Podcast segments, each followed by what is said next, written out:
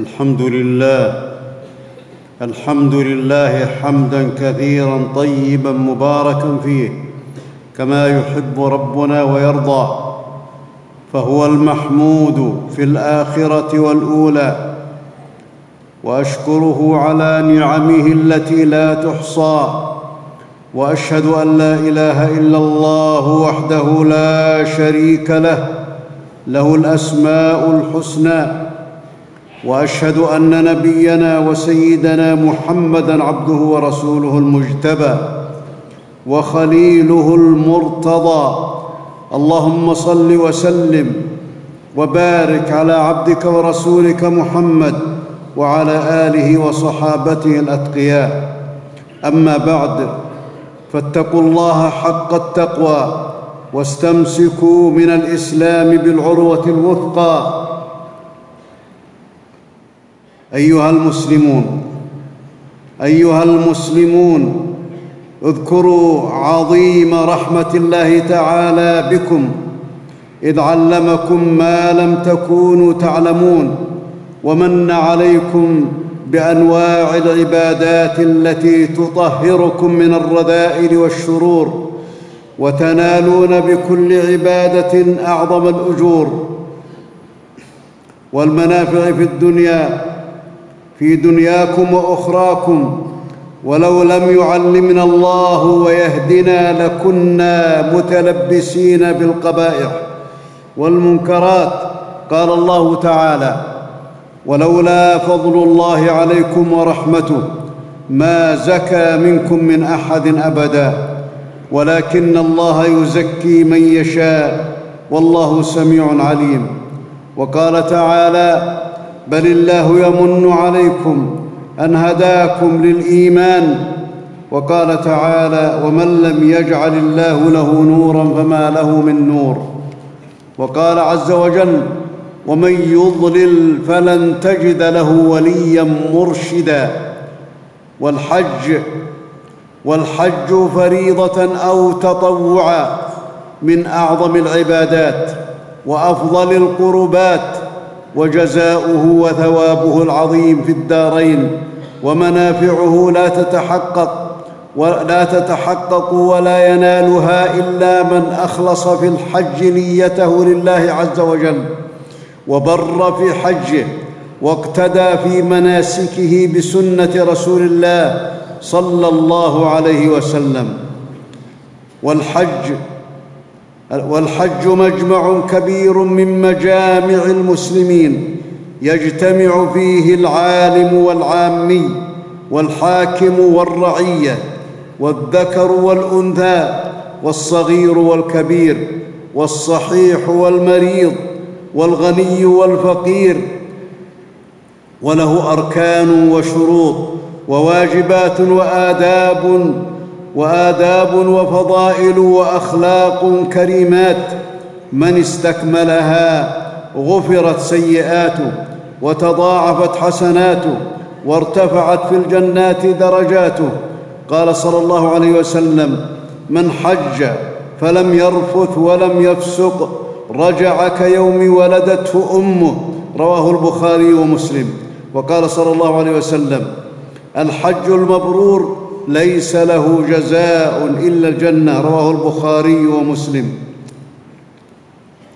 وقال النبي صلى الله عليه وسلم لعمرو بن العاص رضي الله عنه أما علمت أن الإسلام يهدم ما كان قبله وأن الهجرة تهدم ما كان قبلها وأن الحج يهدم ما كان قبله رواه مسلم.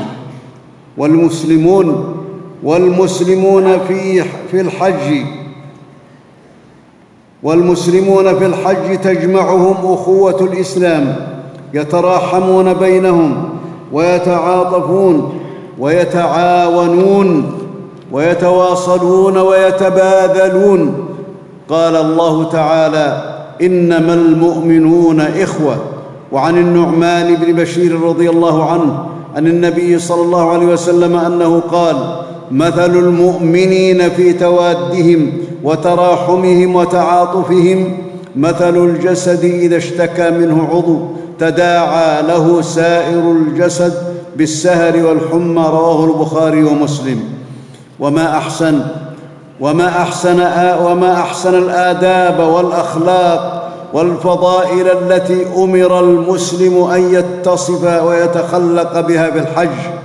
وفي غير الحج ولكنها في الحج آكد وأعظم من تلك الآداب والأوامر ترك الجدال والمراء بغير حق لأنه يورث الشحناء والتعصب ويوغر ويوغر ويوغر, ويوغر الصدور.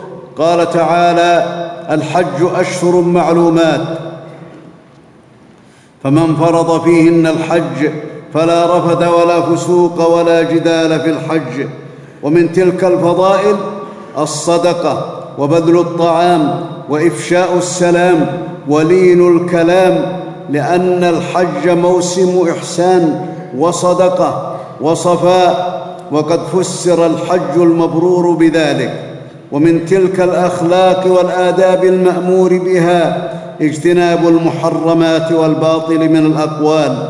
والإكثار من الذكر والتلبية وقراءة القرآن لقول النبي صلى الله عليه وسلم إنما جعل الطواف بالبيت وبالصفا والمروة ورمي الجمار لإقامة ذكر الله.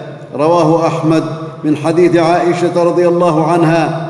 وهذا وهذا يعم أعمال الحج ومن تلك الفضائل المأمور بها سلامة الصدر للمسلمين والنصح لهم وسلامة الصدر من أكبر نعم الله على العبد. وقد وصف الله المؤمنين قد وصف الله المؤمنين السابقين بسلامة الصدور فقال تعالى والذين جاءوا من بعدهم يقولون ربنا اغفر لنا ولإخواننا الذين سبقونا بالإيمان ولا تجعل في قلوبنا غلا للذين آمنوا. ربنا إنك رؤوف رحيم. فالمسلم فالمسلم مع جماعة المسلمين مرحوم محفوظ. قال الله تعالى في من تاب من النفاق إن المنافقين في الدرك الأسفل من النار ولن تجد لهم نصيرا. إلا الذين تابوا وأصلحوا واعتصموا بالله وأخلصوا دينهم لله فأولئك مع المؤمنين وسوف يؤتي الله المؤمنين أجرا عظيما. وعن عبد الله بن مسعود رضي الله عنه عن النبي صلى الله عليه وسلم قال ثلاث ثلاث لا يغل عليهن قلب مسلم إخلاص العمل لله والنصح لأئمة المسلمين ولزوم جماعتهم فإن الدعوة تحيط من ورائهم. رواه الترمذي وأحمد وابن ماجه. ومعنى هذا الحديث أن اجتماع الإخلاص والنصح لولاة الأمر ولزوم جماعة المسلمين بعدم الخروج عليهم تنفي من القلب الغل والحسد والحقد والمكر والغش والخديعة والغدر. لأن اجتماع هذه الخصال الثلاث في المسلم حافظة له من الشيطان ويدخل بها المسلم في ويدخل بها المسلم في دعاء المسلمين الذي ينال به النجاة والسعادة ويحفظ بها في حصر الإسلام. وكل مسلم وكل مسلم يفرح باجتماع المسلمين في الحج ووحدتهم فمن استكمل أعمال الحج فقد أحسن إلى نفسه وإلى المسلمين ومن سلم له حجه سلم له عمره ومن جاء إلى الحج ليؤذي المسلمين أو جاء لمعصية أو جعل الحج وسيلة إلى مقاصد لا يقرها الإسلام أو أراد أن يغير تعاليم الحج. إلى مظاهر منحرفة أو إلى أهداف مبتدعة فقد ألحد في بلد الله الحرام. والله لا يخفى عليه شيء من نوايا الإنسان وأعماله فهو العليم بذات الصدور. والرب سبحانه هو الذي سيتولى عقوبة من يلحد في بلد الله الحرام. قال الله تعالى ومن يرد فيه بإلحاد بظلم نذقه من عذاب أليم. ولن ينفعك ايها الانسان من امرك بمعصيه. ولن يدفع عنك عقوبه الله. وستندم على طاعه الشيطان. وهذا التجمع وهذا التجمع الإسلامي الكبير وهذا التجمع الإسلامي الكبير في الحج كل عام.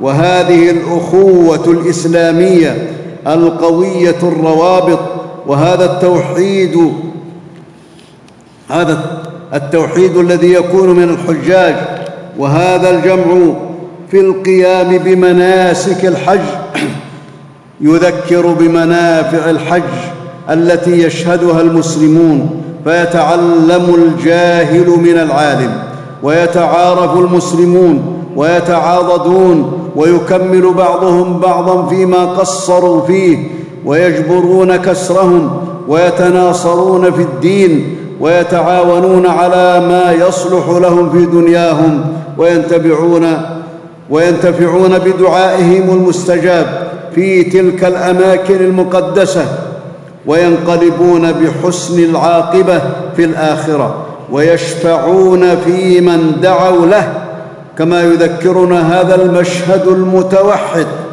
والجمع المبارك وتآلف, وتآلف القلوب فيه من كل جنس. يذكرنا بما دب إلى المسلمين من الفرقة والاختلاف والتدابر والتنافر. فيقول فيقول كل مسلم ناصح ليت المسلمين يتوحدون ويجتمعون على الحق كما يجتمعون في الحج فيتحسر لفرقة المسلمين واختلافهم ويتحير في الفرق التي حادت عن منهج السلف الصالح وابتعدت عن تفسير القرآن الكريم والسنة النبوية التفسير.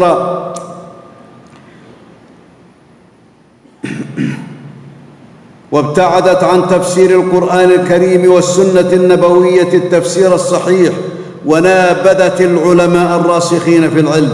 فلن تن فلم تنتفع بالفهم الصحيح للدين منهم.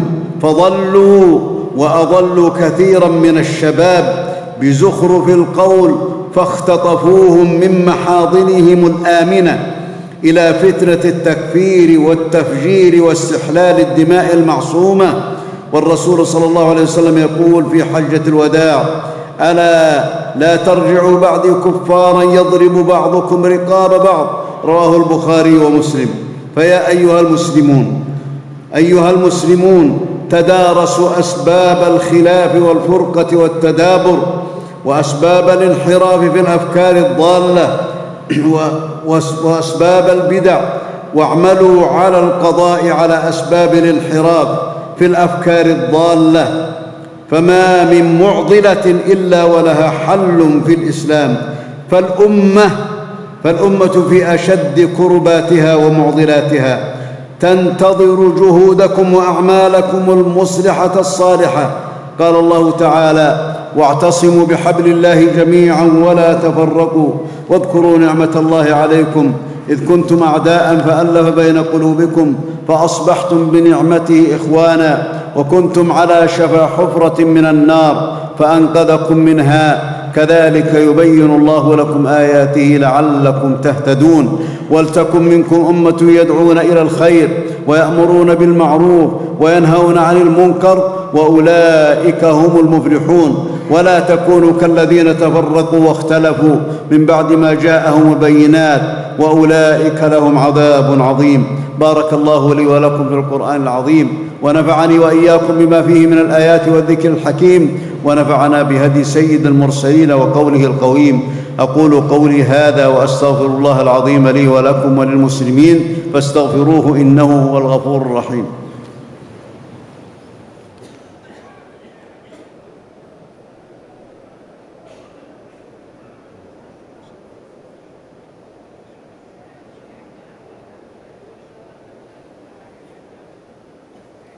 الحمد لله الولي الحميد ذو العرش المجيد فعال لما يريد. أحمد ربي وأشكره وأشهد أن لا إله إلا الله وحده لا شريك له. يحكم لا معقب لحكمه وهو سريع الحساب. وأشهد أن نبينا وسيدنا محمدا عبده ورسوله صاحب المقام المحمود والحوض المورود. اللهم صل وسلم وعلى اللهم صل وسلم وبارك على عبدك ورسولك محمد وعلى آله وصحبه المخلصين للرب المعبود. أما بعد فاتقوا الله بالمسارعة إلى طاعاته وهجر محرماته عباد الله. القضاء والقدر من أركان الإيمان. التي يجب الإيمان بها فمن لم يؤمن بالقضاء والقدر فلا إيمان له.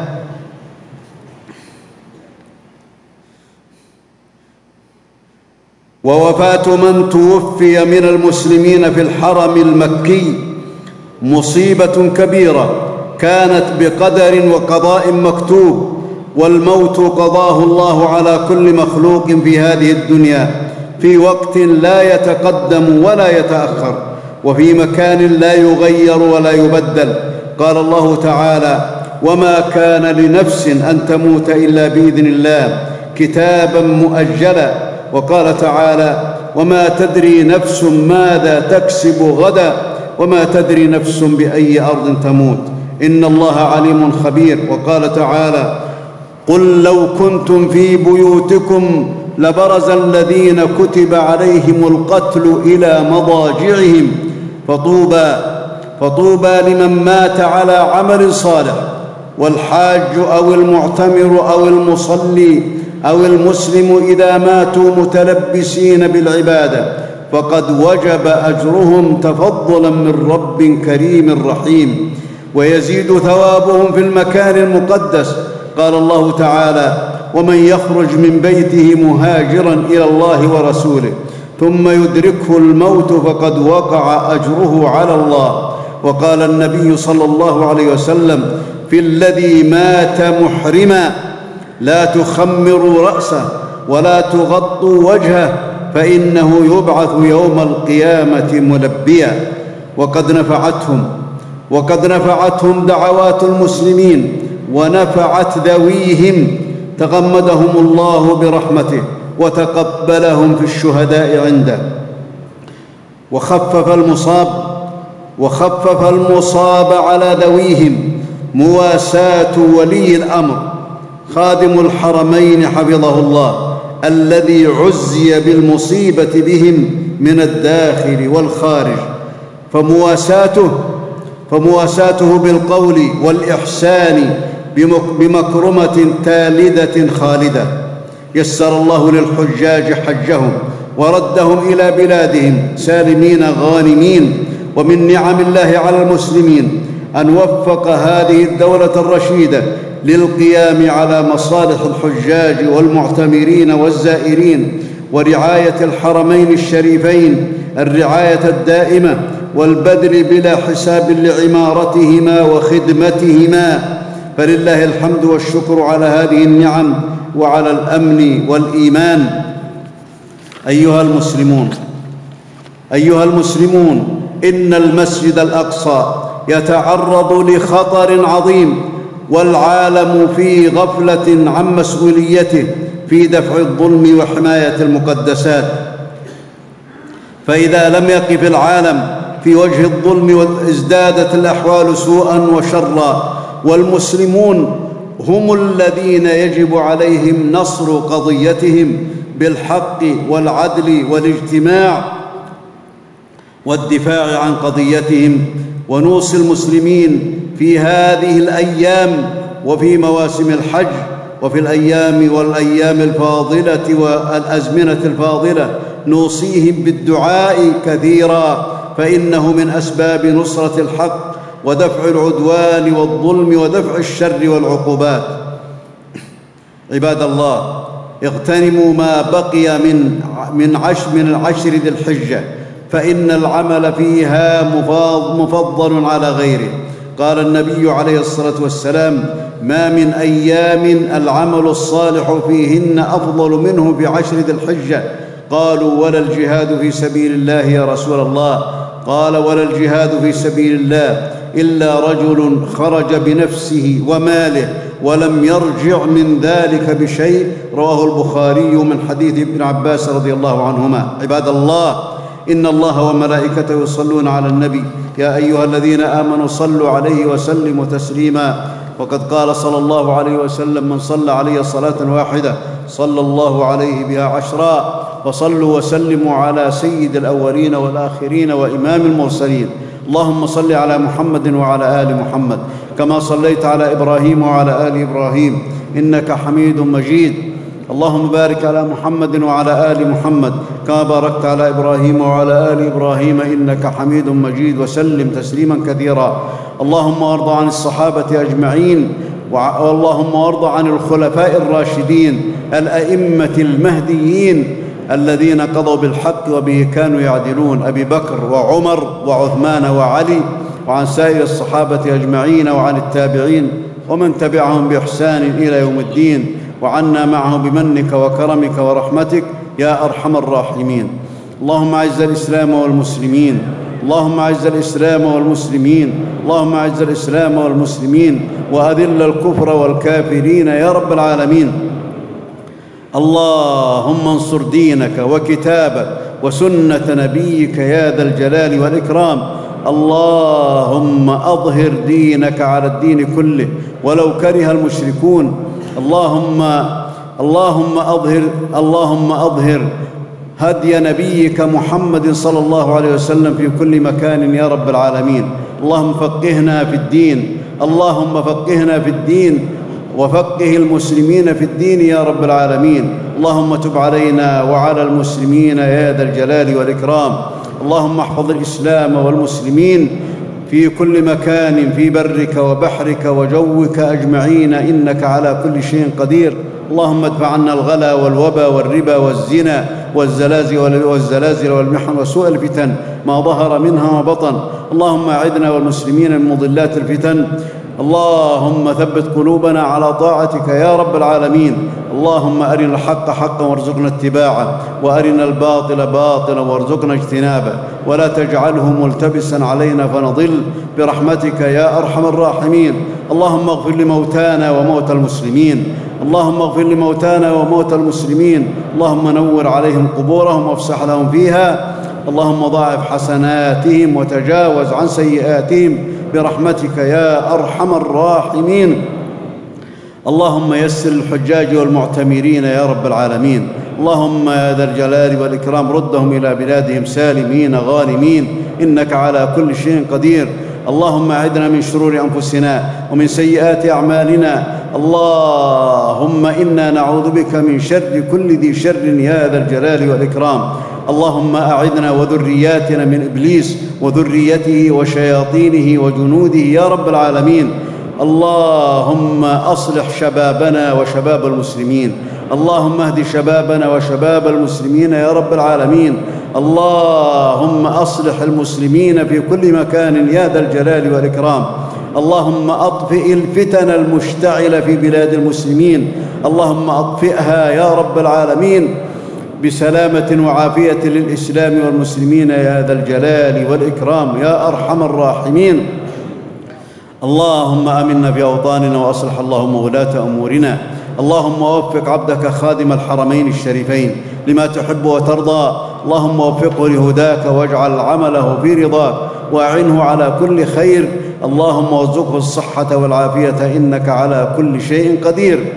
اللهم اغفر لنا ذنوبنا وإسرافنا في أمرنا. اللهم يا ذا الجلال والإكرام نسألك أن تحفظ بيت المقدس.